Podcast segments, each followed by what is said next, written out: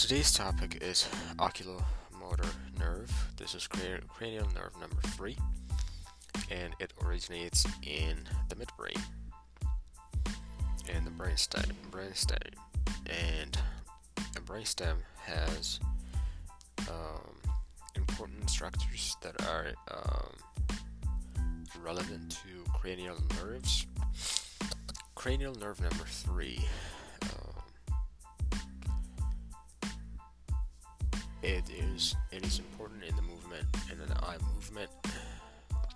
The midbrain has important important structures such as red nucleus, substantia nigra, and um, around uh, there's also cerebral aqueduct and there's pericerebral uh, aqueduct structures and there is superior colliculi and inferior uh, colliculi these are kind of uh, in the posterior side. So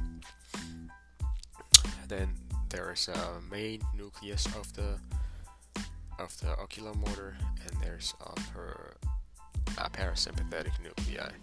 So the nerves or the, the nerve fibers originate from the the main nuclei and excuse me pass through the um,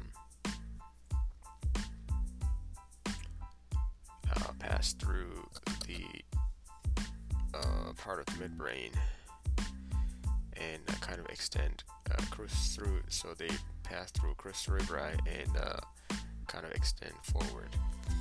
The parasympathetic nuclei is EWN, Edinger uh, Westphal nucleus, Edinger Westphal nucleus, and so the motor fibers and uh, parasympathetic fibers move along together and they extend forward. Now, as they exit the midbrain and um, um, travel towards the eyeball, there are some important structures that this nerve, these nerves pass around. So the first one being the blood vessels that um, kind of uh, come up to come up to the area of this nerves. So there is there are we know that uh, vertebral arteries kind of merge and form basilar artery, and basilar artery as it as it approaches the midbrain, it splits into posterior cerebral arteries. So there's the left posterior cerebral artery going into the left hem, um, hemisphere of the, um, of the hemisphere of the brains, the left hemisphere of the brain, and then there's the right cerebral post posterior cerebral artery, right posterior cerebral artery going into the right cerebral hemisphere of the brain. And just before it splits into these two, there there is another a branch coming off of uh, basilar artery, and this one kind of uh, wraps around um, the top of. I guess it starts at the top of cerebellum, and it kind of courses around a part of the cerebellum. This is superior cerebellar artery. All right.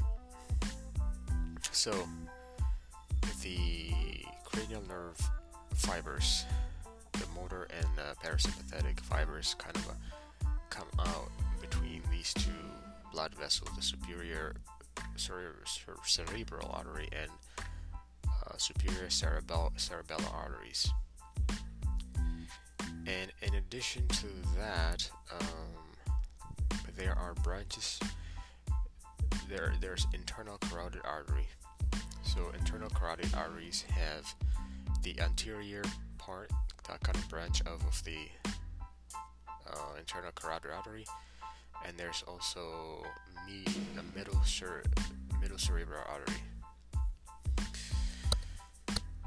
Now connecting the posterior cerebellar artery of the, of the basilar artery with the anterior, um, with no, with the middle middle cerebral artery of the branches that kind of branch off of the internal carotid artery are posterior connecting arteries. So, the basilar system is the posterior system is connected to the anterior system by a posterior connecting system. Now, if there is um, aneurysm or dilatation, dilation, or uh, or uh, infarction that affects one of these blood vessels, uh, whether it's a superior uh, cerebellar artery or superior cerebellar artery or posterior um, connecting arteries, the these cranial nerves can be affected. Now, as it courses through and um, moves forward, uh, the, as these fibers move forward, they pass through uh, the cavernous sinus. Now, if we ask ourselves the question, uh, what part of the cavernous sinus do these nerves pass through?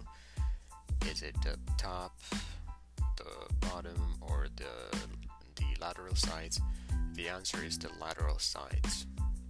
So,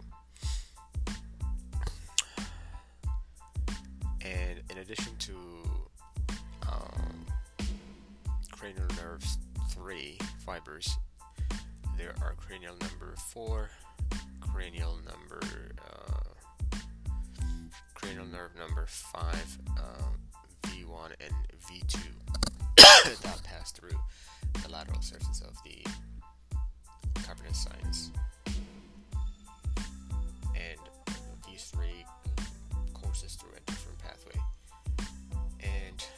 to uh, these cranial nerves, cranial nerve number six also passes through the cavernous sinus, but not through the, the lateral face uh, surface.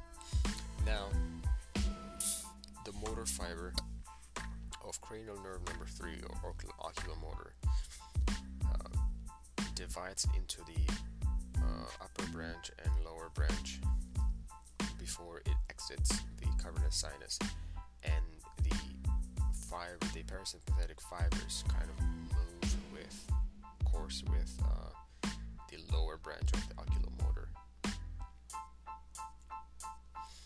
Alright, and that's it for now. Uh, so, there you have it. Uh, just a brief intro to oculomotor nerve.